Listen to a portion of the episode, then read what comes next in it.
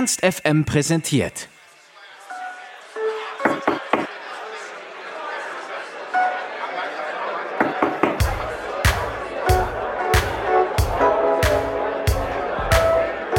Sie stehen für gute Laune-Musik und tanzbare Beats und sind dazu auch eine der erfolgreichsten deutschsprachigen Bands, Calcha Candela. Anfang März haben wir Matteo, Chino, Omar und Johnny vor ihrem Konzert im Kapitol getroffen und dabei nicht nur erfahren, was ihre Musik ausmacht, sondern auch, warum das Kapitol eine neue Leuchtreklame braucht.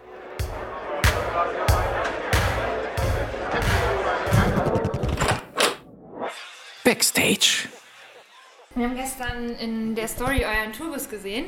Und wie lebt sich da so? Hat man da irgendwie alles, was man zum Leben braucht? Oder fehlt euch was? Also Chino lebt gefährlich. Ich wollte gerade sagen. Also wenn du das gesehen hast, habe ich gemacht. Und dann hatte ich die Aufgabe, Chino sanft zu wecken. Das habe ich auch getan. Das hat er nicht geschafft. Er hat es nicht geschafft, mich sanft zu wecken. Er hat irgendwie vergessen mit dem sanft und hat irgendwie den Blitz eingeschaltet. Und den er ist mein Handy runtergefallen auf sein Gesicht. Auf meinen Kopf.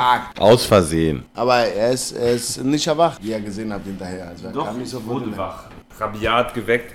Nee, aber um deine Frage zu beantworten, eigentlich ist es total schön, also eigentlich, wenn nicht solche Kollegen wie Omar einwecken, ist es eigentlich sehr schön im Tourbus, weil es ist wirklich ein fahrendes Hotelzimmer, kann man sagen. Man hat wirklich alle Annehmlichkeiten, die man so braucht. Und das Coole ist, man, man erspart sich diese Reiseerfahrung, weil man halt im Schlaf reist. Du wachst halt in der nächsten Stadt auf, was sehr angenehm ist. Du musst nicht zum Bahnhof, zum Flughafen oder irgendwo sonst hin, sondern hast eigentlich immer dein Hotelzimmer dabei, was echt sehr, sehr schön ist. Das ist das, das Schlafen von... Das war der, der unter mir lag. Also okay, wir nennen keine Namen. Ich dachte vorhin auch, du wärst es. Ich wollte Nein, mich eigentlich, ich bin schon ich aufgerissen, oder warst du nicht da drin? Ich bin in der Lounge liegen, ich so, fuck. Okay, schnarch mir Nachbarn inklusive. Wenn du nicht schnarchst, dann schnarchst du mindestens genauso laut. Andere Frage, könntet ihr euch denn vorstellen, länger als nötig, heißt länger als Dauer der Tour, da auch nochmal drin zu hausen, oder reicht's danach auch? Wollen wir nicht übertreiben, ist das schon ganz geil, aber so also Zeit totschlagen muss man da auch nicht. Schon wenn man quasi auf Reisen ist, dann ist es eine sehr angenehme Form des Fortbewegens, aber also ich würde jetzt da nicht einziehen wollen und dauerhaft. Wer, wer hat den Unfall mitbekommen von euch? Ich hab's mitbekommen. Wir sind heute aufgewacht im Schlaf, morgens als der Busfahrer mit Bus gegen die Leuchtreklame der Location gefahren ist.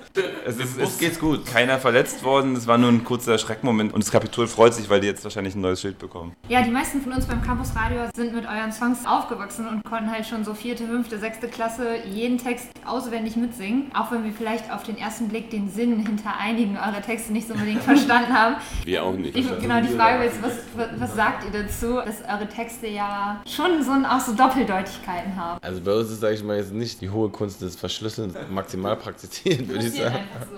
Du müsstest konkret werden. Hast du da was Konkretes? Äh, du meinst, du meinst, ach, du meinst Monster vielleicht? Mit Monster war auch was. Ja, ja. Aber man ist ja eindeutig, dass er blau ist. Sonst waren ja nicht irgendwie tatsächlich für vier oder fünftklässler konzipiert. Das muss man dazu sagen. Das sagt man nicht irgendwie, so eine F S K sechs Version war da nicht angestrebt. Denkt ihr, dass eure Fans eher Fans von der ersten Minute an sind oder dass jetzt in der letzten Zeit auch wieder viele neue mit dazugekommen sind? Auch durch die neuen Songs? Ich glaube, es haben sich verändert, also gewandelt auf jeden Fall. Wir hatten eine Zeit lang hatten wir sehr viel M T V-Publikum. Das war, als wir so, ähm, als es überhaupt M T V gab und Viva und das Ganze. Und wir hatten natürlich aktuell Videos in den Charts und alles. Klar, dann gab es keine Videos mehr in den Charts und dann sind sie erstmal weg. Und dann sind so die Oldschool-Fans geblieben, aber wiederum haben sie dann Kinder bekommen. Dann waren sie erstmal weg mit ihren Kindern zu Hause. Und ich glaube, wir haben schon ein paar Mal die Fans gewechselt. Okay. Also es bei uns ist auf jeden Fall eine bunte Mischung, glaube ich. Von bis, sowohl Altersgruppen als auch alte Fans, neue Fans. Ja, ich glaube, so bunt wie unsere Mucke sind auch unsere Fans und auch wann sie dazugestoßen sind. Ich glaube, dass einfach mal immer wieder Leute gegangen und dann vielleicht auch wiedergekommen sind oder getauscht haben. Euren allergrößten Hit, sage ich mal, Hammer, habt ihr mit Sicherheit schon hundertfach performt. Verliert man irgendwann die Lust an so einem Song, den zu singen? Oder ist es eher ein Fluch oder Segen für euch, dass das so die Nummer ist, wo die einem vielleicht als erstes in Erinnerung kommt? Wir haben dem Song sehr viel zu verdanken und deswegen ist es, auch wenn wir ihn jetzt schon so oft gesungen haben, dass er jetzt nicht mehr so motiviert ist wie beim ersten Mal, aber es ist trotzdem noch ja, schön auch zu sehen, wie die Leute darauf reagieren und äh, da freut man sich natürlich, wenn sich die Leute freuen und deswegen wird es jetzt nicht unbedingt langweilig. Man, sag ich mal, wird routinierter mit der Zeit. Ja, okay, also eher Segen auf jeden Fall. Auf jeden Fall ein Segen, da sind wir. Wir haben herausgefunden, dass der Song elf Jahre lang der erfolgreichste deutschsprachige Nummer eins Hit war. Hättet ihr damals mit so einem Erfolg gerechnet von diesem Lied? Ich hätte nicht mal gedacht, dass es Nummer eins wird. Also definitiv nicht. elf Jahre lang äh, erfolgreichster deutschsprachiger Nummer eins Song ist auf jeden Fall auch ein sperriger Titel, aber ist geil. Das ist eine große Ehre natürlich. Wir haben uns damals so natürlich nicht räumen lassen, dass es mal so eine, ja auch eine Relevanz hat. Das ist ja fast schon, ist ja fast schon Kultur dann, ne, die man geschaffen hat. Ja, macht uns derbe stolz, aber ja, schade, dass die elf Jahre jetzt rum sind. Ja, das stimmt. Das ist erstmal eine Leistung. Euer Musikstil hat sich ja über die Jahre ähm, auch schon irgendwie ein bisschen verändert, so wie mit den Fans halt auch. Lag das unter anderem auch daran, dass Bandmitglieder gekommen und gegangen sind? Ja, nicht zwangsläufig. Ich glaube, also diese, diese Wandelbarkeit im Sound, das ist bei uns schon so in der D N A drin. Also das haben wir von Anfang an eigentlich auch immer so gewollt, dass wir auch so musikalisch nicht in einer Linie festbleiben, sondern dass wir auch wirklich mal offen sind und uns irgendwie erweitern und auch experimentieren mit anderen Soundrichtungen und so. Das hat jetzt mit dem Abgang nicht so unbedingt was zu tun, weil, wie gesagt, das haben wir vorher auch gemacht. Aber klar, also von der Abgang hat schon was bewirkt, weil wir haben ja zwar quasi unsere Gesangsstimmen mehr oder weniger so ein bisschen verloren und mussten es dann halt auf verschiedene Art und Weisen kompensieren. Also A, selber ein bisschen mehr singen, aber andererseits auch mal mit, mit Feature-Gästen arbeiten. Aber insgesamt musikalisch ist, glaube ich, nach wie vor bei uns die Konstante, dass, dass wir uns immer offen halten und immer irgendwie neugierig und experimentierfreudig sind. Als wir euren Song No Tengo Probleme, ich hoffe, ich habe das richtig ausgesprochen, gehört haben, haben wir irgendwie an Seed denken müssen. Kommen ja auch aus Berlin und machen auch wie ihr so Reggae Dancehall. Würde euch so ein Vergleich stören oder gibt das sowas wie ein Konkurrenzdenken in irgendeiner Art und Weise? Das ist auf jeden Fall die erste, die uns verglichen hat. Ja, das haben wir noch nie gehört. Oh. Das ist ja verrückter, verrückter Plan. Wir auch äh, öfter persönlich verwechselt mit. Äh, ja, aber es ist lustig, dass du es an No Tengo Probleme festmachst, genau. Weil da verstehe ich überhaupt nicht, wie man davon da genau. Von einem zum anderen kommt. Also, aber, aber mit Seed wurden wir noch nie verwechseln. Ne? Also ich glaube zum Beispiel, dass Seed niemals so einen Song machen würden wie No Tengo Probleme. Wenn es ausgerechnet der ja. ist. Also wir kennen ja auch schon von Anbeginn auch deren Karriere. Und die sind auf jeden Fall Freunde und Kollegen und auch sehr respektiert von uns und gefeiert. Also wir hören auch der Mucke und ja, also das ist auf jeden Fall auch dann eher eine Ehre, dass man verglichen wird und auch, ja, ich will das nicht unbedingt als Konkurrenz bezeichnen, weil es sind eher Freunde und Kollegen so. Ja. Und dass ich, ja. wir, wir kommen aus derselben, sind aus derselben Mutter geboren, sag ich mal. Genau, alle Berliner, irgendwie lustigerweise auch Südberliner. Eure Songs stehen ja oft für ziemlich gute Laune. Wie schafft ihr es denn, diese gute Laune-Songs zu performen, falls ihr mal nicht so einen geilen Tag habt? Jeder hat mal einen schlechten Tag, aber man kann ja auch an schlechten Tagen mal kurz die schlechte Laune vergessen. Das machen wir selber auch gerne.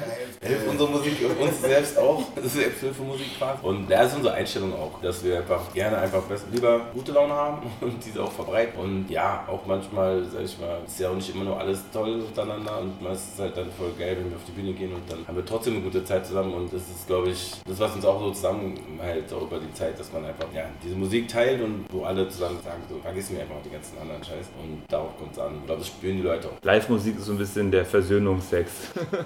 Aber es ist in der Tat, sonst reden wir nicht miteinander. Ihr äußert ja auch euch auf Social Media regelmäßig zu aktuellen politischen Geschehnissen und wie wichtig ist es euch, dass äh, eure Fans wissen und erfahren, wie ihr über solche Themen denkt? Ich glaube, die allermeisten Fans mh, von uns sind tatsächlich eher daran interessiert, mal mit uns eine gute Zeit zu haben und vielleicht ihre Sorgen zu vergessen, speziell jetzt beim Konzert. Ich glaube nicht, dass die meisten Leute kommen und sagen, boah, weil die so politisch aktiv sind, feiern wir die. Ich glaube, es ist schon ein geringer äh, Prozentteil auch, der, der das auch denen das bewusst ist und die das dann mitbekommt. Aber meiner Meinung nach kann man das nicht oft genug sagen. Also so eine, äh, nicht, dass man jetzt halt mit dem Zeigefinger versucht, irgendwie die Leute zu nerven, also so eine Sache wie der Entwicklung mit rechten Terrorismus oder so, wofür wir uns schon seit Anfang an, wogegen wir uns schon seit Anfang an stark machen, oder Sexismus, Homophobie, natürlich auch Umweltschutz. Das sind so Sachen, da kann man eigentlich nie genug drauf hinweisen und deswegen ist es für uns selbstverständlich. Bei den Songs ist es so, wir haben es ein paar Mal versucht, ernste Message mit tanzbaren Beats und guter Laune und fröhlichen Melodien zu verbinden, aber wir wollten nie so Zeigefinger-Betroffenheitsmusik machen. So. Bei uns war das eher immer wichtig, dass man trotzdem noch wieder zu tanzen kann und ja, mitsingen kann und wenn man möchte, dass man auch die, die, die Message halt auf sich einwirken lassen kann. Von daher, also uns ist es wichtig, immer auch Message zu haben und uns zu, zu äußern und zu positionieren, aber ich glaube nicht, dass es den allermeisten von unseren Fans wichtig ist. Mhm. Die mögen dann, die mögen dann eher so Hype-Songs wie Hammer, Monster von allein, City Girl und irgendwie ja. fünfundzwanzig anderen. Was denkt ihr, sollten sich alle Musiker oder auch andere Musiker mehr sozial oder politisch engagieren? Sollte mehr passieren. Also man darf das jetzt nicht von jedem erzwingen. Ja, Helene, sag doch jetzt mal was zur Inflationsrate aktuell oder so, keine Ahnung. Aber was ich uncool finde, ist, wenn man das macht, dass dann die dann auch Leute sind, sage ich mal, die nicht so tief in der Materie sind, die vielleicht wirklich nur einen Hit von dir kennen oder dich mal gehört haben, dass die sich dann dazu veranlasst fühlen, im Social Media zu kommentieren, so, was macht ihr denn da? Ihr seid doch Musiker, ihr seid doch keine Politiker oder so, weißt du? Das machen Leute auch zum Beispiel bei Sportlern, weil die immer äh, davon ausgehen, wenn man in der Öffentlichkeit steht, Sportler ist eine Funktion aus, ausübt, Musiker oder sonst was, ist man automatisch irgendwie kein denkender Mensch. Das ja. finde ich total, das nervt mich ehrlich gesagt viel mehr, als wenn einer irgendwie Hurensohn zu mir sagt oder so. Wenn er sagt so, bleib mal bei der Musik oder bleib mal beim Sport. Das finde ich halt, wir sind halt interessierte Menschen, wir leben halt auf dieser Welt, wir sind ja relativ empathisch so und, und es ist uns wichtig, was passiert. Deswegen werden wir uns auch immer zu Sachen äußern und würden uns wünschen, wenn halt Halt andere Leute auch aufmerksam durch die Gegend laufen und andere Musiker das vielleicht auch machen. Ganz zum Abschluss noch, ich stelle euch ein paar Fragen und so das erste, was euch dazu einfällt, kurz einfach mal raushauen. Aus dem Haus gehe ich nicht ohne.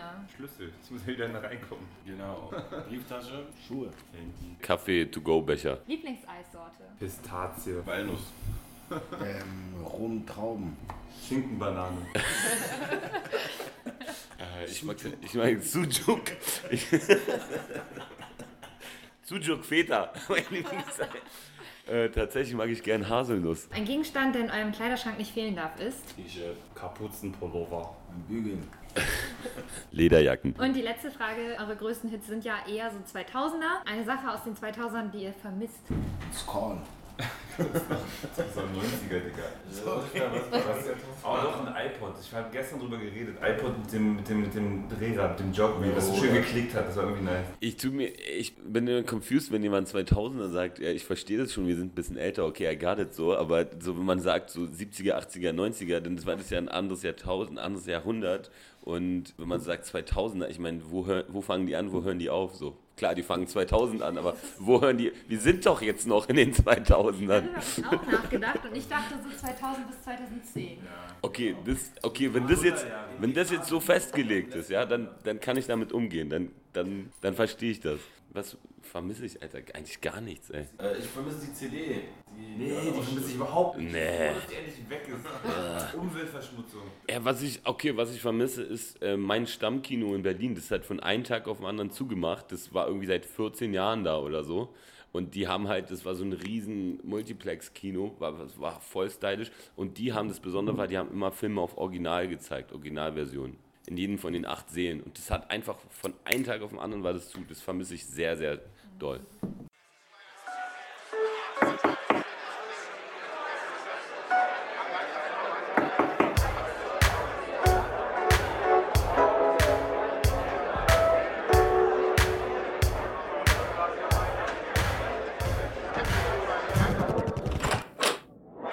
Backstage.